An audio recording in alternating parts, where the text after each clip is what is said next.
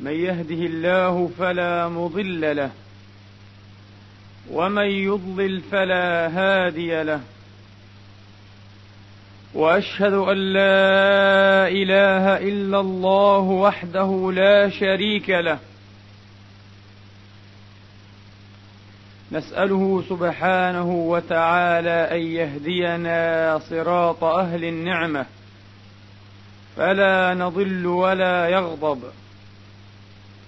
وأشهد أن سيدنا وحبيبنا ونبينا محمدا عبده ورسوله. وصفوته من خلقه وأمينه على وحيه ونجيبه من عباده. بلغ الرسالة وأدى الأمانة ونصح الأمة وجاهد في الله حق جهاده حتى أتاه اليقين. صلى الله تعالى عليه وعلى آله الطيبين الطاهرين وعلى صحابته المباركين وعلى أتباعهم بإحسان إلى يوم الدين. عباد الله أوصيكم ونفسي الخاطئة بتقوى الله العظيم ولزوم طاعته.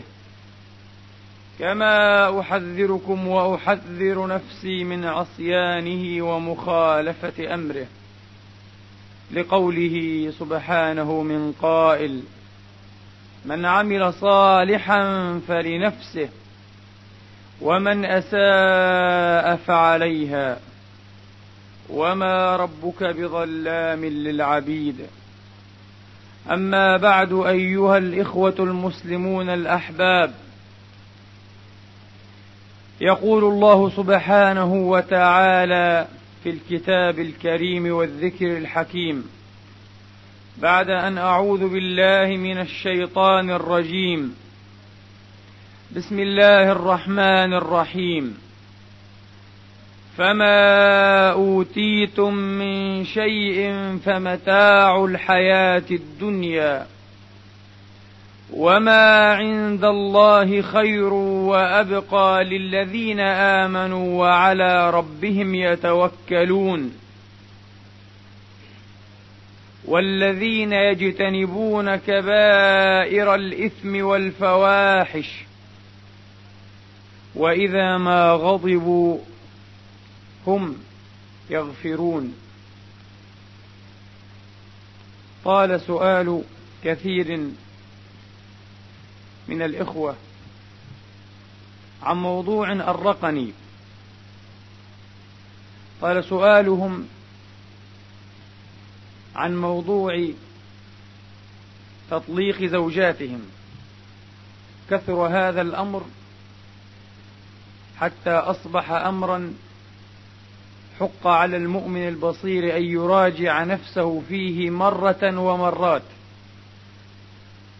الأسرة بناء عظيم الخطر بل هي ميثاق غليظ كما وصفه الرحمن سبحانه وتعالى.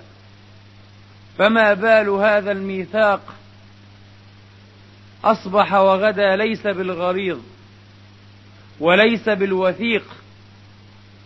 أصبح أضعف وأوهى وأوهن من بيت العنكبوت. يتداعى هذا البناء وينقض هذا الميثاق لأجل أقل الخصومات في ساعة نزق أو طيش أو استخفاف لحلم الرجل واستحماق لعقله وموقفه. فكرت مليا في هذا الأمر فوجدت أن الحياة الإنسانية على جميع مستوياتها وأخص هنا المستوى الأسري بالذكر. لا ينبغي أن تخلو من هموم ومشاكل. فهذه طبيعة البشر في تباين أمزجتهم واختلاف وجهاتهم وتوجهاتهم. إذا فلا بد من هذه المشاكل ولا بد من بعض الكدرات والتنغيصات. هذا أمر طبيعي أو طبيعي, طبيعي كما يقولون في حياة الناس. لكن وجدت السبب الأكبر لهذه الظاهرة الخطيرة هو الغضب. أكثرنا لا يملك نفسه عند الغضب. نعم تختلف درجات الناس وتتفاوت أمام المثيرات المختلفة.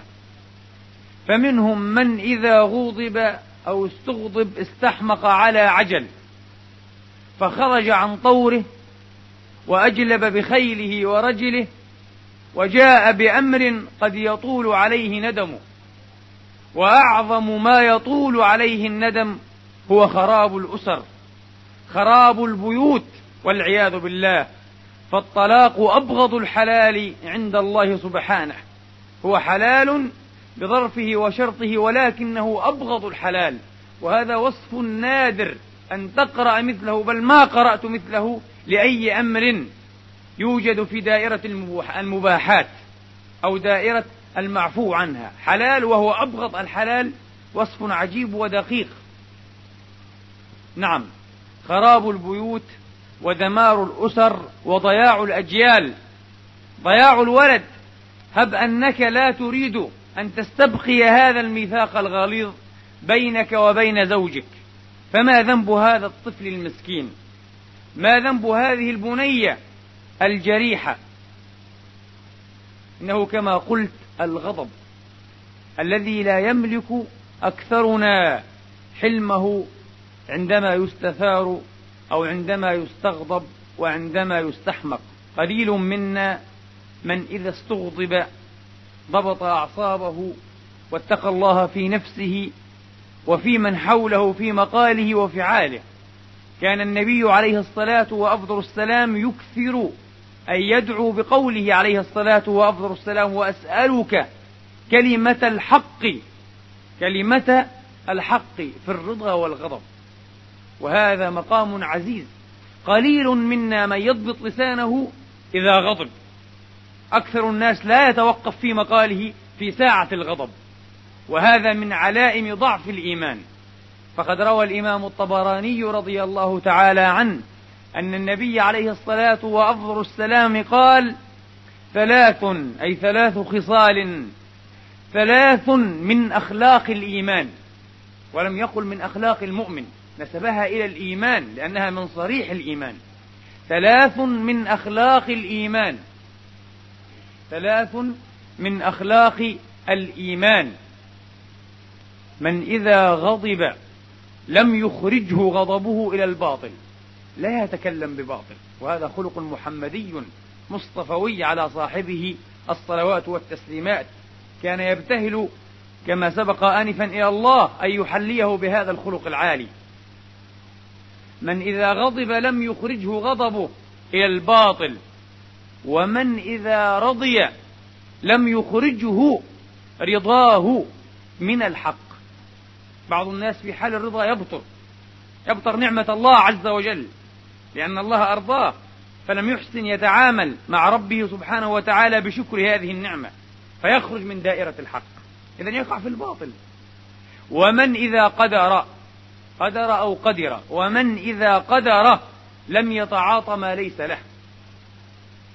أغلظ بعضهم وكان من الرعية. القول لأمير المؤمنين الراشد الخامس عمر بن عبد العزيز رضي الله تعالى عنهما وأرضاهما. فسكت عمر زمانا طويلا سكت مريا لم يتكلم لم يرد على هذا الأحمق. ثم قال أردت أو قال أراد الشيطان أن يستفزني بعز السلطان. أراد الشيطان أن يستفز لأنني سلطان. لو حكم بقتله يقتل في الساعة. أراد الشيطان أن يستفزني بعز السلطان. فأنال منك اليوم ما تناله مني غدا كلا. أنا لن أرد عليك. لأنك تنال مني يوم القيامة. أنا لا أريد من ينال مني يوم القيامة. الله هذا هو الإيمان. هذا مقتضى الإيمان. بعض الناس إذا غضب يشفي غيظه وليكن ما يكون. إذا جرح أو أهين بكلمة يرى أنه قد أهين إهانة لا تغتفر إلا بأن يسكب حواليها الدماء أو تنتهك الأعراض أو يحدث فتنة عارمة ولا يلوي على شيء. أين هذا من حقيقة الإيمان؟ أين هذا من ضبط النفس؟ أين هذا من التحقق بتقوى الله سبحانه وتعالى؟ بعث المصطفى عليه الصلاة وأفضل السلام خادما له والخادم تذكر وتؤنث يعني تطلق على المذكر وعلى المؤنث. خادما له فأبطأ عليه. فلما عاد قال له عليه الصلاة وأفضل السلام لولا خشية القصاص لولا خشية القصاص لأوجعتك كما رواه أبو يعلى. لكنه يخاف من الله يوم القيامة. وهو خادمه وقد أخطأ لكنه يخاف القصاص عند الله سبحانه وتعالى يوم القيامة. وهكذا المؤمن وقاف عند حدود الله وقاف عند أوامر الله ومناهيه سبحانه وتعالى. كان عمر بن الخطاب قويا وكان غضوبا لكنه لا يغضب إلا في الحق. وهكذا كان رسول الله. رسول الله كان يغضب وكان يغضب ويشتد غضبه لكنه لم يكن ليغضب لأمر من أمور الدنيا أو النفس. لا يغضب إلا للحق لا يغضب إلا للحق ولذا لم ينفع عن نفسه الغضب. فقد روى الإمام مسلم في صحيحه قوله عليه الصلاة وأفضل السلام إنما أنا بشر أغضب كما يغضب البشر الحديث. إذا لم ينفع عن نفسه الغضب ولكن فيما كان هذا الغضب كان في الحق ولأجل الحق. ولذا عندما نهت قريش عبد الله بن عمرو أن يكتب كل ما يقوله النبي قال له كلا اكتب يا عبد الله فوالذي بعثني بالحق لا يخرج منه إلا الحق. حتى عندما أغضب. لا يخرج من فمي إلا الحق كما روى أبو داود والدارمي وغيره. اكتب فوالذي بعثني بالحق لا يخرج أو ما يخرج منه إلا الحق. وفي حديث الإمام الترمذي في الشمائل الذي أخرجه من قول علي عليه السلام وكرم الله وجهه يصف فيه النبي عليه الصلاة وأفضل السلام قال وكان لا يغضب لشيء من أمور الدنيا لا يغضب إلا للحق فإذا غضب لا يقوم لغضبه أحد. لا يستطيع أحد أن يتصدى لغضبة النبي. لكن متى؟ إذا غضب لحرمات الله تنتهك. إذا غضب لظلم يوقع بشخص ضعيف. لأي أمر فيه تجاوز لحدود الله سبحانه وتعالى يغضب غضبا لا يقوم له شيء. أو كما قال الإمام رضي الله تعالى عنه وأرضاه. فكان الإمام سيدنا أبو حفص عمر رضي الله تعالى عنه وأرضاه كان قويا وكان غضوبا لكن لا يغضب إلا للحق فأساء في حقه بعضهم ذات مرة ومن غير حق. فغضب عمر. فذكره بعضهم بقول الله سبحانه وتعالى خذ العفو وأمر بالعرف وأعرض عن الجاهلين. هذا جاهل. والجاهل جوابه السكوت عليه. وأعرض عن الجاهلين فقعد عمر لزق بالأرض. قال الراوي وكان عمر وقافا عند كتاب الله. بعض الناس تذكره بالله وبآياته يشتد غضبه. تقول له صل على رسول الله اذكر الله يشتد غضبه. لماذا؟ لأن الشيطان قد نفخ في عطفيه نفخ في أنفه بل ركبه والعياذ بالله وساسه كيفما يريد. بالغضب لأن الغضب جمرة من النار والنار طبعها أو الشيطان طبعه ناري. فطبعه من طبعها. والعياذ بالله. ولذا قال مجاهد التابعي مجاهد ابن جبر التابعي المفسر الجليل قال رضي الله تعالى عنه وأرضاه قال إبليس قال إبليس إنه إن أعجزني ابن آدم فلن يعجزني عند ثلاث. هناك ثلاثة أمور لا يعجزني عندها ابن آدم أي إذا وقع فيها لا يعجزني. أنا أتسلط عليه أنا أتحكم فيه. إذا وقع فيها. فما هي هذه الأمور الثلاثة؟ قال لا يعجزني عند الغضب. إذا غضب ابن آدم أخذت بخزامته. والخزامة بالكسر هي حلقة من شعر توضع في أنف البعير. ولذا يقال وضع في أنفه الخزامة أي أذله كما يقال أرغم أنفه. أخذت وفيها احتقار. الشيطان هنا يحتقر الرجل الغضوب. أخذت بخزامته. فقدته إلى حيث أشاء وعمل لنا ما نريد. غضب والعياذ بالله. وبعض الناس يحسب أن الغضب يعطيه مزيدا من الهيبة أو الرجولة أو عزة النفس. كلا. العكس تماما. يعطيه بعدا من الله عز وجل وبعدا من الناس وبعدا من الجنة وقربا من جهنم. أعاذنا الله وإياكم. الأمر الأول إذن الغضب. الأمر الأول الغضب وهو بيت القصيد وهو الشاهد. ولذا قال وهب رحمه الله تعالى قال إن رجلا في من كان قبلكم كان يتعبد ربه سبحانه وتعالى في صومعة فأتاه إبليس ذات مرة وقد يأس من إضلاله حاول أن يضله فيأس فأتاه إلى صومعته فقال له يا فلان اخرج إلي قال لا أريد وهو لا يدري أنه إبليس لكن لا يخرج لأحد هو منقطع إلى عبادة الله. هكذا كان شأنهم رهبانية ابتدعوها ما كتبها الله عليهم عز وجل. وكان يتقبل الله من أحسن فيها كما في سورة الحديد. فقال يا فلان إن ذهبت ندمت. يغريه بالخروج يستغويه. إن ذهبت ندمت. قال لا حاجة لي بك فاذهب. قال إني أنا المسيح. قال فماذا كان؟ إذا كنت المسيح. كما نقول ماذا صار؟ فماذا كان؟ إذا كنت المسيح. ألست قد أمرتنا بالاجتهاد في العبادة؟ وبتوحيد الله؟ ووعدتنا القيامة؟ أي موعدنا القيامة؟ فلو جئتنا اليوم بغير هذا ما قبلناه منك. فإليك عني. يعس الشيطان منه. رجل مؤمن. يعس الشيطان منه فعاد أدراجه. فقال الرجل له أتسمع؟ قال نعم. قال من أنت؟ قال أنا إبليس. أردت إضلالك فلم أستطع فجئت لأسألك أن تسألني ما تريد لأخبرك به. بجوابه. قال ما أعون أخلاق بني آدم لكم عليهم؟ أي ما هو الخلق الذي لو تخلق به آدم كان أعون للأبارسة على الآدميين؟ فقال الشيطان الحدة أي الغضب. والإنسان حاد وإنسان غضوب الحدة. فإن الرجل إذا كان حديدا قلبناه كما يقلب الصبي الكرة. أضعف إنسان أمام الشياطين هو الرجل الغضوب هو الرجل الحاد. أضعف شيء أمام الشياطين. تقلبه وتلعب به كما تشاء هذه الشياطين. قال الحدة فإن الرجل إذا كان حديدا قلبناه كما تقلب الصبيان أو الصبية الكرة. انظروا. القوة. القوة في أخلاق المرء هي ضبط النفس. بل يوشك أن يكون جماع الخير وجماع الأخلاق جميعا هو ضبط النفس في كل شيء في الغضب وغيره ضبط النفس. وقوام الحلم الذي هو في مقابل الغضب ضبط النفس. وذمها. وذمها حين إيه؟ حين تستفزها بعض التوافه أو بعض المثيرات.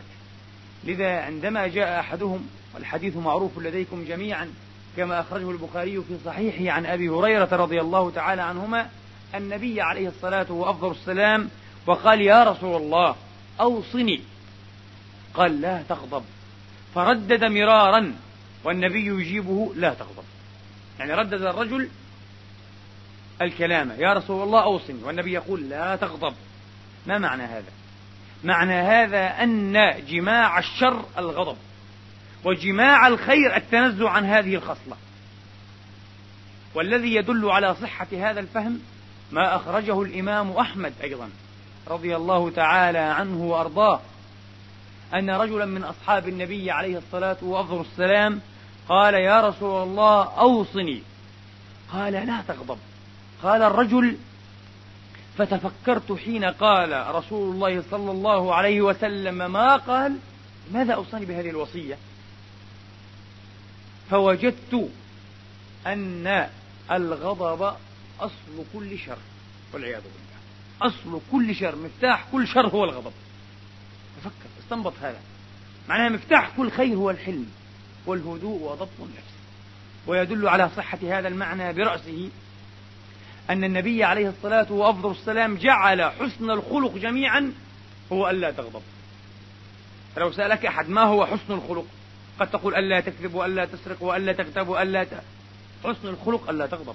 النبي فسره هكذا هو إذا جماع الخير أو جماع الخير. فقد أخرج الإمام محمد بن نصر المروزي رضي الله تعالى عنه وأرضاه في كتاب الصلاة. أن رجلا جاء النبي من بين يديه فقال يا رسول الله أوصني. فقال عليك بحسن الخلق. ثم جاءه عن يمينه. وقال يا رسول الله أوصني. قال عليك بحسن الخلق. ثم جاءه عن شماله. يا رسول الله أوصني. قال عليك بحسن الخلق. ثم جاءه من بعده أي من خلفه. من أمامه ومن بعده. ثم جاءه من بعده أي من خلفه. يا رسول الله أوصني. فالتفت إليه النبي عليه الصلاة والسلام وقال ما لك لا تفقه. إن حسن الخلق هو ألا تغضب إن استطعت. كأنك لم تفقه علي ماذا أريد؟ بقول حسن الخلق. إن حسن الخلق ألا تغضب إن استطعت. ولذا لما سأله عبد الله بن عمرو بن العاص رضي الله تعالى عنهما قال يا رسول الله دلني على عمل يباعدني من غضب الله. قال لا تغضب. ولذا ورد في بعض الكتب الإلهية القديمة والله تعالى أعلم بما هنالك أن الله سبحانه وتعالى قال يا ابن آدم اذكرني حين تغضب أذكرك حين أغضب فلا أمحقك مع من أمحق. يا ابن آدم اذكرني حين تغضب أذكرك أنا الله عز وجل أذكرك حين أغضب فلا أمحقك مع من أمحق. ولذا قيل في علاج هذه الخصلة المذمومة السيئة قيل إن أول علاجها أن يذكر الإنسان قدرة الله عليه في حين استحضاره قدرته على هذا العبد الضعيف الذي أمامه. كل العباد فقراء وضعاف فأنت عندما تستقوي على إنسان قد يقول البعض وهل الإنسان لا يغضب إلا على من يستضعف؟ أقول نعم هذا في الأغلب الأعم. أغلب أحوال العباد أنهم لا يغضبون إلا على من يستضعفون. فقد تغضب على زوجك وهذا هو الذي دعانا إلى الموضوع. تغضب على زوجك فتشتم وتضرب الوجه وتبصق وتطلق وتدمر الأسرة لأنها كائن ضعيف مهيض الجناح لا حول لها ولا طول. هل تستطيع أن تصطنع هذا الغضب نفسه مع رئيسك في العمل؟ مع رئيس الدائرة أو المدير؟ مع البوليس الذي تأخذ منه الإقامة هنا؟ مع, مع وزير الداخلية؟ أو رئيس الدولة أو ضابط كبير لا تستطيع. تكون في منتهى الأدب. تبتلع تتجرع الغيظ. لماذا؟ لأنه ليس ضعيفا. إذا أنت في الحقيقة تتصنع هذا الغضب. تتصنع هذا الغضب على من تستضعف. وليس في طبعك ليس رجولة وليس قوة. على الإنسان أن يفكر بهذه الطريقة. فيرحم هؤلاء المستضعفين ويتقي الله عز وجل فيهم. ومن كف غضبه كف الله عنه عذابه. أخرج الإمام الطبراني والبياقي في الشعب وغيرهما. قال عليه الصلاة وأفضل السلام من كف غضبه كف الله عنه عذابه. كف الله عنه يعني يوم القيامة أو على سبيل العموم عذابه. ومن اعتذر إلى ربه قبل الله عذره. والاعتذار هنا بمعنى التوبة بمعنى التوبة والإنابة إلى الله. ومن اعتذر إلى ربه قبل الله عز وجل عذره ومن خزن لسانه ستر الله عورته. وقد رواه ابن أبي الدنيا بجزء منه روى ابن أبي الدنيا قال عليه الصلاة وأفضل السلام من كف غضبه ستر الله عورته. لكن هنا قال ومن خزن لسانه ستر الله عورته. هذه رواية وهذه رواية أخرى. وقال عليه الصلاة وأفضل السلام وهذا بليغ. وبعيد وعميق جدا في التهديد والوعيد. كما رواه ابن عدي والإمام البزار أبو بكر رضي الله عنهما قال عليه الصلاة وأفضل السلام ما غضب أحد إلا أشفى على جهنم. الله أكبر. أي صار على شفا حفرة من نار جهنم. الإنسان إذا تعرض للغضب صار متعرضا لنار جهنم والعياذ بالله. مباشرة ما غضب أحد إلا أشفى. صار على حافة جهنم. إلا أشفى على جهنم. الإنسان قد يغضب فيكفر. نعم بالذات هذه فينا خاصة نحن العرب خصلة سيئة لا نجدها عند أكثر المسلمين من غير العرب. إذا غضبنا نسب الدين ونسب الرب ونطعن في الذات الإلهية ثم نعيش بعد ذلك. من سب الدين أو سب الرب فزوجه منه طالق. زوجه منه طالق وهو مرتد. لو كانت هناك دولة إسلامية تستتيبه وإلا تضرب عنقه ولا كرامة. هذه ردة ردة بإجماع العلماء. من سب الدين أو النبي أو الرب هذه أشياء شائعة. يستهزأ برسول الله ويسب الله ويسب الدين دائما. عند كل نزوة وعند كل نزاقة وعند كل ساعة غضب والعياذ بالله. هذا مرتد. عمله جميعا محبط عند الله عز وجل. وسيئاته محفوظة والعياذ بالله. وزوجه تطلق منه. على أحسن التقديرات عند المذهب الحنفي تطلق منه طلقة رجعية. وعند غيره تبين منه بينونة كبرى والعياذ بالله. عند غير أبي حنيفة. أكثر الناس لا يعلمون هذه الأشياء. إذا معنى ذلك أن كثيرا من أبناء هؤلاء الناس جاءوا من سفاح. لأن من سب الرب أو اعتاد سب الرب والدين وجاء زوجه إذا هو ينام معها بالسفاح. إذا هو يأتيها بغير طريقة شرعية. لأنها ليست زوجه ليست امرأته. إذا ابنه يأتي من حرام والعياذ بالله.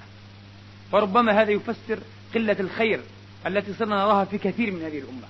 الخير قليل والعياذ بالله والشر كثير. حتى صار المسلم الحقيق بهذا الوصف صار محروبا ومستضعفا ومطاردا وصار محط سخرية وهزء من الأقربين والأبعدين من الأعلين والأدنين من الجميع والعياذ بالله. هذه أمور خطيرة. يجر إليها الغضب يجر إليها الغضب والعياذ بالله. الغضب لا يأتي بخير. الإنسان ربما يغضب لله عز وجل لكنه لا يضبط لسانه فيهلك في أودية جهنم. أليس قد حدثنا المصطفى عليه الصلاة وأفضل السلام عن أخوين في من كان قبلنا وكان أحدهما عابدا تقيا والآخر مسرفا على نفسه عاصية فكان التقي يعظ المسرف وهذا لا يستمع. حتى رآه ذات يوم على ذنب عظيم فغضب التقي لله. غضب لله. وقال اذهب لن يغفر الله لك. فغضب الله عز وجل. قال من ذا الذي يتألى علي؟ من هذا الذي يحتم علي؟ أغفر أو لا أغفر؟ اذهب أنت. فقد غفرت له وأدخلتك النار. أو قال أوجبت لك النار والعياذ بالله. قال أبو هريرة يعلق. الصحابي الجليل يعلق على هذا الحديث. قال أبو هريرة رضي الله تعالى عنه وأرضاه أوبق دنياه وآخرته بكلمة. كلمة خسر فيه بها دنياه وآخرته. وعلق الإمام ابن رجب رحمة الله تعالى عليه على هذا الحديث وعلى هذا التعليق فقال فهذا رجل غضب لله عز وجل لكن لسانه زل وقال وحتى مع الله بما لا يعلم. فأوبق نفسه والعياذ بالله. فكيف بمن تكلم بما لا يرضي الله في غضبه لنفسه ومتابعته هواه هذا غضب لله وكان هذا مصيره. الغضب لا يكاد يأتي بخير. حتى إذا غضبت لله عليك أن تحبس لسانك وعليك أن أن تفكر قبل أن تتكلم بأية كلمة. كن دقيقا في كلامك. يحدث الآن لبعض المسلمين من الصادقين في إسلامهم. قد يكفر الناس. ما معنى أنه يكفرنا أو يكفرك؟ أنه يحتم أننا من أهل جهنم إذا بقينا على هذه الطريقة. في ساعة غضب أو ردة فعل. لأننا لسنا على طريقه ولسنا على منهاجه. ولا نوافقه تفكيره فيكفر الناس. هذا غضب. هذا جاء من الغضب والنزاقة. وقال ردة فعل. ردة فعل غاضبة ليست متأنية ولا راشدة. فالغضب لا يكاد يأتي بخير. نسأل الله عز وجل أن يغنينا بالعلم وأن يزيننا بالحلم وأن يجملنا بالتقوى والعافية. إنه ولي ذلك والقادر عليه. أقول قولي هذا وأستغفر الله لي ولكم فاستغفروه.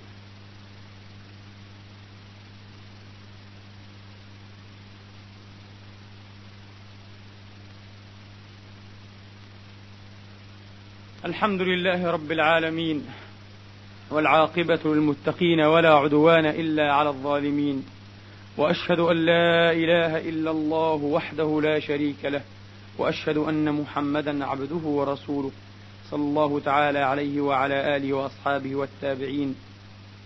عباد الله وإذا سأل أحدنا نفسه فكيف السبيل إلى التخلص من آثار هذا الخلق الذميم؟ لقد كفانا عليه الصلاة وأفضل السلام مؤنة علاج الغضب إذا احتاج وإذا اغتلم بالإنسان وإذا تبيغ به دمه. أرشدنا إلى أمور كثيرة عليه الصلاة وأفضل السلام. يا ليتنا نفعل بعض هذه الأمور. كثير منا وأنا أقول على يقين كثير منا إذا غضب يغفل عن هذه الأمور ولا يتخلق بشيء منها. والنبي أرشدنا إليها ووصانا بها. فقد رأى رجلين يستبان. هذا يسب هذا وهذا يرد عليه. رأى رجلين يستبان وقد غضب أحدهما غضبا شديدا حتى رؤي ذلك في وجهه. فقال النبي عليه الصلاة وأفضل السلام أما إني لأعلم كلمة. لو قالها لذهب عنه ما به. هذا في حال عجيبة. انظروا إلي في حال عجيبة. قالوا ما هي يا رسول الله؟ ما هذه الكلمة؟ قال أن يقول أعوذ بالله من الشيطان الرجيم. شيطان هنا سعد شيطان كما يقول العامة تصوروا أن هذا الرجل نفسه مسكين معثر في بعض الأحاديث غضب من قول النبي وقال أجعلتني شيطانا؟ الله أكبر رد على رسول الله. لأنه في ساعة غضب. النبي يقول أنت استعيذ بالله من الشيطان. ما قال إنك شيطان. فغضب وقال أجعلتني شيطانا؟ في بعض الأحاديث. هذه الكلمة أقول ولا أحتم مع الله أستغفر الله العظيم. فلا نقع فيما نهى عنه لكن هذه الكلمة قد توبقه في نار جهنم. الرسول قال مرة لأحدهم قال له كل بيمينك هو أسول. فقال لا أستطيع قال لا استطعت فشلت يده. ما يرد على رسول الله. إذا نحذر الذين يتهجمون على سنة رسول الله وعلى شخص رسول الله. لا يرد على رسول الله. إن صح عنه الحديث هو القول على الرأس وكرامة عينين. أرواحنا له الفداء عليه الصلاة وأفضل السلام لا نرد على رسول الله أمره فضلا أن نرد سنته كلها بالجملة. قاتلهم الله أن يؤفكون. قال لا استطعت فشلت يده. قال لي الحزن وهو جد سعيد بن المسيب. قال هو ما اسمك؟ قال الحزن. قال بل أنت سهل. قال لا أغير اسما سمانيه أبي. قال سعيد بن المسيب كما في صحيح البخاري فما زالت فينا الحزون إلى هذا اليوم. فكان سعيد نفسه كان حادا وكان صعبا في معاملته وأخلاقه. هكذا. لماذا؟ لشؤم رد الكلمة على رسول الله. النبي سماك سهلا. قل على الرأس والعين. أنا سهل. قال لا لا أغير. فظلت فيهم الحزونة والحزن هو المكان المرتفع من جبل وغيره بعكس السهل. وقد نهى ذات مرة النبي عليه الصلاة وأفضل السلام أن يطرق أحدنا أهله يتخونهم. لا تطرق أهلك إذا كنت في سفر أو غيره. لا تطرق لا تتخون أهلك. ولا تبحث عن فضائح الناس إن كانوا على فضيحة. لا تبحث إلا عن الستر. خلق بهذا الخلق. فروى الدارمي أن اثنين من أصحاب النبي عليه الصلاة وأفضل السلام خالفوا عن أمر رسول الله. النبي قال لا تطرقوا. فطرق كل منهما أهله فوجد كل منهما مع أهله رجلا. عقاب. فسرها الصحابة بأنها عقاب هذه. عقاب. طبعا هنا شرح لهذا المقام دقيق في علم العقيدة وفي مسألة القضاء والقدر لا أريد أن أطول الآن بذكره. على كل حال افهموا على أنها عقاب. نعم هذا عقاب وهو عقاب عادل من الله عز وجل. لأن الله سبق في علمه الأزلي وهو مطلع على كل شيء أن هذين يخالفان. فرتب لهما أزلا هذا العقاب. نعم. وجد كل منهما مع زوجه رجل والعياذ بالله يفحش بها لأنه خالف عن أمر رسول الله. النبي أرشدنا إذا غضبنا أن نستعيذ بالله من الشيطان الرجيم. هذه واحدة. أرشدنا أن نسكت. طالما أنت مغضب وتتكلم فأنت لن تستطيع أن تحبس لسانك. ستقول ما ستندم عليه بعد ذلك. ستندم حقا. لذا روى الإمام أحمد عن ابن عباس عن النبي عليه الصلاة وأفضل السلام إذا غضب أحدكم فليسكت. قال قالها ثلاثا. إذا غضب أحدكم فليسكت. إذا غضب أحدكم فليسكت. لا تتكلم. الشيء الثالث أن تلزق. يعني تلصق كما عند أحمد أيضا. تلزق بالأرض. تجلس. لماذا؟ لأن الواقف متوثب للعداء. ربما مد يده. فإذا تلصق بالأرض. عليك أن تتوضأ. لأن الغضب من النار جمرة. في حديث البيهقي في شعب الإيمان الغضب جمرة توقد في القلب ولا يطفئ النار إلا الماء. لذا كان عمر إذا غضب غضبا شديدا يأخذ الماء فيستنشقه. يستنشق الماء. يقول الغضب من النار ولا يطفئ النار إلا الماء. وحدثتكم مرة في خطبة العلماء والحكام عن معاوية عندما إيه؟ أغرض له بعضهم. فغضب معاوية لكنه لم يتكلم ثم نزل وقال مكانكم لا تبرحوا. ودخل البيت ثم عاد يرى عليه أثر الغسل وذكر الحديث رضي الله تعالى عنه وأرضاه. أنه غضب فذهب واغتسل ثم عاد. لا يريد أن يظلم أحدا من الرعية. هكذا كانوا يتخلقون بما أوصاهم به المصطفى عليه الصلاة وأفضل السلام. إلى أمور علمية ذكرت بعضها اليوم. أن تتذكر قدرة الله عليك وأن ترجو ثواب الله بكظم الغيظ. فقد أخرج الإمام ابن ماجه عن عبد الله بن عمر رضي الله عنهم وأرضاهم قال صلى الله عليه وسلم ما جرى عبد جرعة أعظم أجرا عند الله من جرعة غيظ يكظمه. أعظم شيء أجرا عند الله تتجرعه جرعة غيظ تكظمها لوجه الله عز وجل. اللهم إنا نسألك أن تخلقنا بأخلاق الصالحين. اللهم أنت أصلحت الصالحين فأصلحنا لك يا رب العالمين. اللهم اجعلنا هداة مهديين. غير ضالين ولا مضلين. سلما لأوليائك وعدوا لأعدائك. نحب بحبك من أحبك ونعادي بعداوتك من خالفك. اللهم هذا الدعاء وعليك الإجابة وهذا الجهد وعليك التكلان وبك المستعان والمستغاث. اللهم إنا نسألك علما نافعا وقلبا خاشعا ورزقا واسعا وعملا متقبلا ودعاء مستجابا. ونعوذ بك ربنا من علم لا ينفع ومن قلب لا يخشع ومن عين لا تدمع. ومن دعاء لا يسمع ومن عمل لا يرفع ونعوذ بك من الجوع فإنه بئس الضجيع ومن الخيانة فإنها بئست البطانة. لا تدع لنا في هذا اليوم الكريم ذنبا إلا غفرته ولا هما إلا فرجته ولا كربا إلا نفسته ولا ميتا إلا رحمته ولا مريضا إلا شفيته ولا غائبا إلا رددته ولا مدينا إلا قضيت عنه دينا ولا أسيرا إلا أحسنت فكاكه. ولا حاجة لنا فيها صلاح ولك فيها رضا من حوائج الدنيا والآخرة إلا أعنت على قضائها وتيسيرها. بلطفك ومنك إلهنا ومولانا رب العالمين. اللهم انصر الإسلام والمسلمين وأعلي بفضلك كلمتي الحق والدين. انصر من نصر المسلمين واخذل من خذل الموحدين. اللهم اغفر لنا ولوالدينا وارحمهم كما ربونا صغارا. اجزهم بالإحسان إحسانا وبالسيئات غفرانا. واغفر اللهم للمسلمين والمسلمات المؤمنين والمؤمنات الأحياء منهم والأموات. بفضلك ورحمتك إنك سميع قريب مجيب الدعوات. عباد الله إن الله يأمر بالعدل والإحسان وإيتاء ذي القربى وينهى عن الفحشاء والمنكر والبغي. يعظكم لعلكم تذكرون فستذكرون ما أقول لكم وأفوض أمري إلى الله. إن الله بصير بالعباد.